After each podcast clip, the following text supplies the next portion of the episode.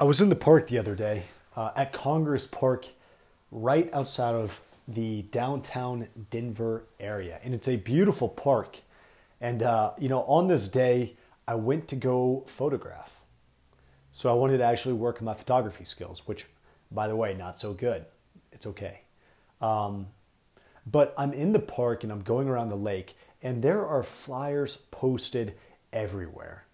And I can see from afar that this is probably something related to the COVID 19 pandemic. And sure as heck, it is.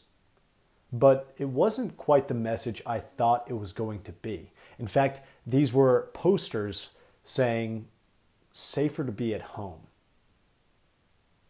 The posters were saying, safer to be at home. And the irony of the poster was that they're saying that being at home isn't always the safest place to be. And look, this isn't going to be a conversation about politics, about what is and what isn't the right protocol, but what this is a conversation about is what is safety for you in your life.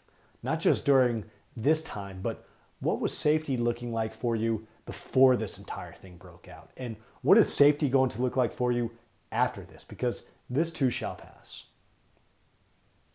Think about the actual risk that you're taking within your own life, but more so potentially the lack of risk. And I get it. Taking a risk, it's a painful thing because more often than not, you know, the idea of simply failing can be terrifying. It can be paralyzing. And what happens when we do fail? If we do fail, it's not fun, right? And so I think I've been on a journey for quite some time. And over the last month alone, hundreds of miles ran on the streets. You know, about this time last year, I had spent nearly 24 consecutive hours on a Stairmaster trying to simulate climbing Mount Everest. And I'm not saying these things because I'm cool or because I'm some sort of quote unquote athlete or I'm trying to, I don't know, be David Goggins. I'm not. What I'm trying to be is someone who is chasing relentlessly after who they think that they pop maybe could be. I'm trying to chase after someone who I think I could be. Someone great. Someone who is actually able to speak in a way which makes people want to listen. Someone who is so committed to their vision and their ideal that they see it through, knowing that it's not going to be easy, it's not going to be fun, it's going to be time consuming. It's going to take a lot of time. And you know what? A lot of people are going to laugh at you. Hey, a lot of people laughing at me right now. That's okay. You know, I think something this is a, this is a core insight. I'm going to give it away for free. You should probably pay me a million bucks because there are people that do. And they don't pay me, but they pay, pay these self-help gurus to tell them these basic truths about life, and that's messed up.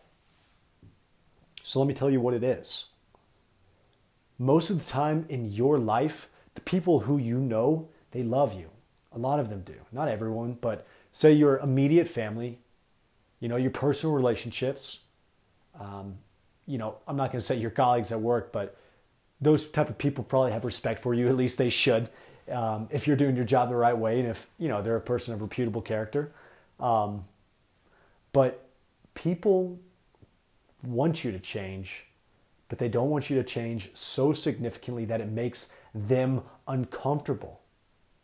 And when people see you trying to make a difference in your own life, literally taking steps each and every single day so that maybe you can get 1% better, it makes them feel very uncomfortable. It makes them feel really uncomfortable. And why? Because what it's showing to them and what it's making them think about is that, holy shit, maybe I'm not giving enough right now. Maybe, maybe I've got more in the tank and I'm just not going after it because I'm afraid of failure. I'm afraid of what it is that I might lose. I'm afraid of X, Y, and Z. I'm too lazy, but I'm not going to admit it. Whatever it might be. And it's hard for people to look in the mirror and say those things when they're seeing someone else make massive changes because it's signaling signaling to them potentially that hey maybe they've got some massive changes to make too And that's not true for all relationships, but that's true for a lot of relationships. And the ideal circle that you find yourself in is one where the people are constantly changing because they're upgrading, they're elevating, and not doing either one of those things in a selfish sense of, you know, it's me above the rest of the world. No, it's not that at all. You know, a lot of people, and I'd say everyone, is born with a few innate talents, things which they're naturally good at, and they find themselves interested in, and they want to progress those skills. I think that basically every single person in a first world country has the opportunity to sharpen these type of skills and traits. But we walk away from them. More often than not, we half commit ourselves to them. We say, you know what? These are things that we've identified within ourselves and we're going to improve them, but we only commit to doing half the work, a quarter of the work. Doing the work today, but putting the work off tomorrow. Doing the work tomorrow, but putting the work off the next day. And again, what it is, what improvement of the self is, what improvement of your character boils down to is the continual progression day in and day out. It's day in and day out. It's every single day to get better. And that's what makes a lot of people so uncomfortable because they're not willing to make that decision for themselves. They'll make it in their mind and they'll say, Yeah, that's what I want. But thinking something, talking about something, it's not the same as just doing it and living it. And one of the greatest things I have found within my own life, and this is the absolute truth, is that the more I found myself committing to the work and saying, you know what, I don't care how much this is going to hurt. I don't care, you know, what it is that it's going, what, what it is that I might lose, and not in a bad sense, but, you know, I'm willing to sacrifice. And I started directing those energies towards the things which I really wanted. Dude, it's like I just saw universes unfolding before me. And all the answers I felt like I had been struggling so hard to find were making themselves more known. You know, I think one of the truest, um, what would the word here be? One of the just I, I guess an inherent truth to life. Check this out is that people who chase the hardest and the most after money are oftentimes the exact same people who money eludes. So think about that, right? That's kind of crazy. The people who are most obsessed with money, not all of them, but most of them who are so obsessed with money, be it a positive relationship, a negative relationship, are able, never able to truly have those things. They elude them. And why is that? I mean, have you ever actually thought to think about why that is the way that is? A lot of people want to blame it on karmic, karmic injustices. You know, the world wasn't fair to me. I wasn't born in the right household. Hey, I didn't go to the right college. Hey, I didn't have the right opportunities. I didn't shake the right hands. Hey, I'm not in the right place. I wasn't at the right time. People don't basically blame it on everything else. They want to just pin it on something so they don't have to belly up to the fact that, you know what? No one's life is quote unquote made. There is no 100% easy, guaranteed route to success for anyone. For anyone. Doesn't matter what level you're at. People want it easy. And when you recognize that you don't want it easy because you actually enjoy the process of getting better at the thing that you're trying to get better at, that's what I'm talking about. That's the illumination. That's the brilliance. That is when you are actually able to tune into something that is bigger than yourself so that you can somehow pull these nuggets of wisdom, so that you can pull these nuggets of wisdom, so that you can be able to speak to something or maybe feel something that's greater than you. And you bring that to the forefront for other people to hear, for other people to see. That's what brilliance is. That's what genius is.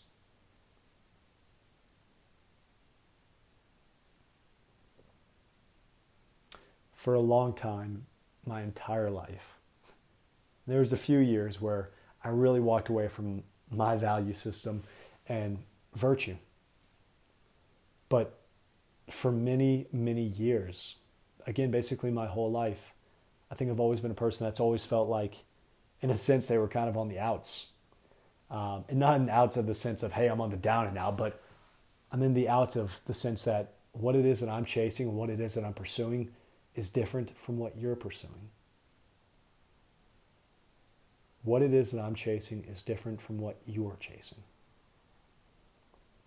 And when I say I'm chasing, I am literally running towards it as fast as I can because it feels good. It feels good.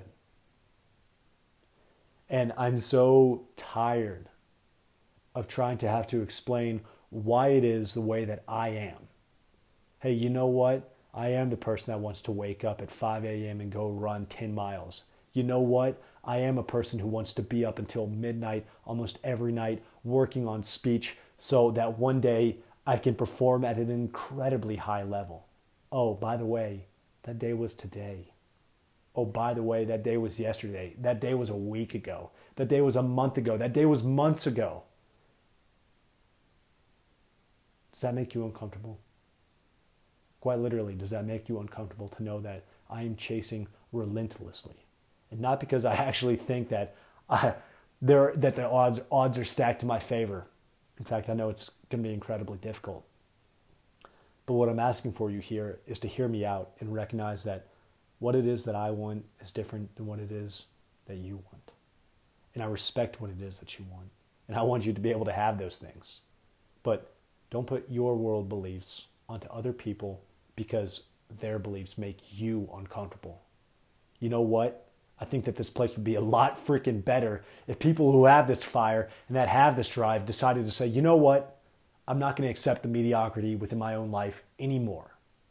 I'm not going to accept good enough. I'm not going to accept the results that people tell me I should want. I want to play by my own rules and I can play within other people's systems. I get it. You know, you can't change the system. You can't really change the rules either. You can just change how you want to play in it. And that's a good thing. Because once you start making the narrative about how you can go out there and make an impact, positive impact, how you can go out there and become a better version of yourself so that you can provide more for not just you, but for your immediate family and for your community. Hey, that's how all ships rise. I could think of no greater responsibility and duty than to potentially allow other people to have better lives because of my hand. And that's what I want to do. That's exactly what it is that I want to do. I quite literally want to make other people's lives better because I've created opportunity. And I know that to be able to create opportunity, I've got to bring coalition of people together. You know, one of the guys who I've learned so much from over the last few years is a guy named Gene. And Gene is in his early 70s, but Gene could be going on 150. You know, this is a man who has been in the asphalt and the concrete business for over 40 years. And he'll tell you about it too. He will be in your ear about how much time he has spent doing this. But think about that asphalt and concrete for 40 years. Concrete is made out of three materials. Asphalt is made out of four materials. That's seven materials. Imagine spending 40 years of your life working on seven different materials. Maybe that sounds like a lot, but I can promise you it isn't. Especially knowing that this is a person who consistently can work a 10 to 12 to 16 to 18 hour day. That's what he did for decades. And what Gene will just be so honest with you about is the impact that he's had with the community. I mean, I'd say besides the US government, this man has given out more jobs than anyone I know. And I mean that. And it's absolutely incredible to see someone who is in failing health, someone who quite literally had their leg amputated years ago because, you know, they have um, diabetes, but then they also have a chronic uh, diet Mountain Dew obsession. Hey, figure that right. Um, someone who is in poor health succeed at such a wild level. And for me, that success is being able to create opportunities for other people to put food on the table for their families. And that's what this man has done. He doesn't have a foot. He gets eye injections every six to eight weeks. Quite literally, he gets needles put into his eye every six to eight weeks. And you know what? He wants to work the same day.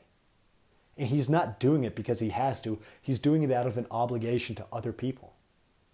And you know what? That obligation makes him happy. Because for him, I think a good bit of his fulfillment comes with recognizing that, you know what? He can put his head down on the pillow each and every single night knowing that he helped to make someone else's life better. And I'm not saying easier because look, these men that work in asphalt and concrete, their lives are tough. Quite literally, they're doing manual labor for hours 6, 7, 8, 9, 10, 11, 12 hours a day. During the busy season, those can be 14 hours a day, six to seven days a week for weeks on end. you know, I had a heartbreaking story last season where one of my guys, one of my favorite guys, his name is, um, well, I'll keep his name, uh, I won't say his name. Um, but he came up to me, and this was August, and um, I'd say the month of mid May through August, six days a week, 10 to 12 hours a day. And he was probably away from his family for 13 hours, just factoring in the drive to and from work. And uh, he told me that his daughter came up to him and she said, I, I don't recognize you anymore That's what his daughter said to him. I don't recognize you anymore. And so the sacrifices are real. People are actually putting their lives on the line to try to make something better for other people.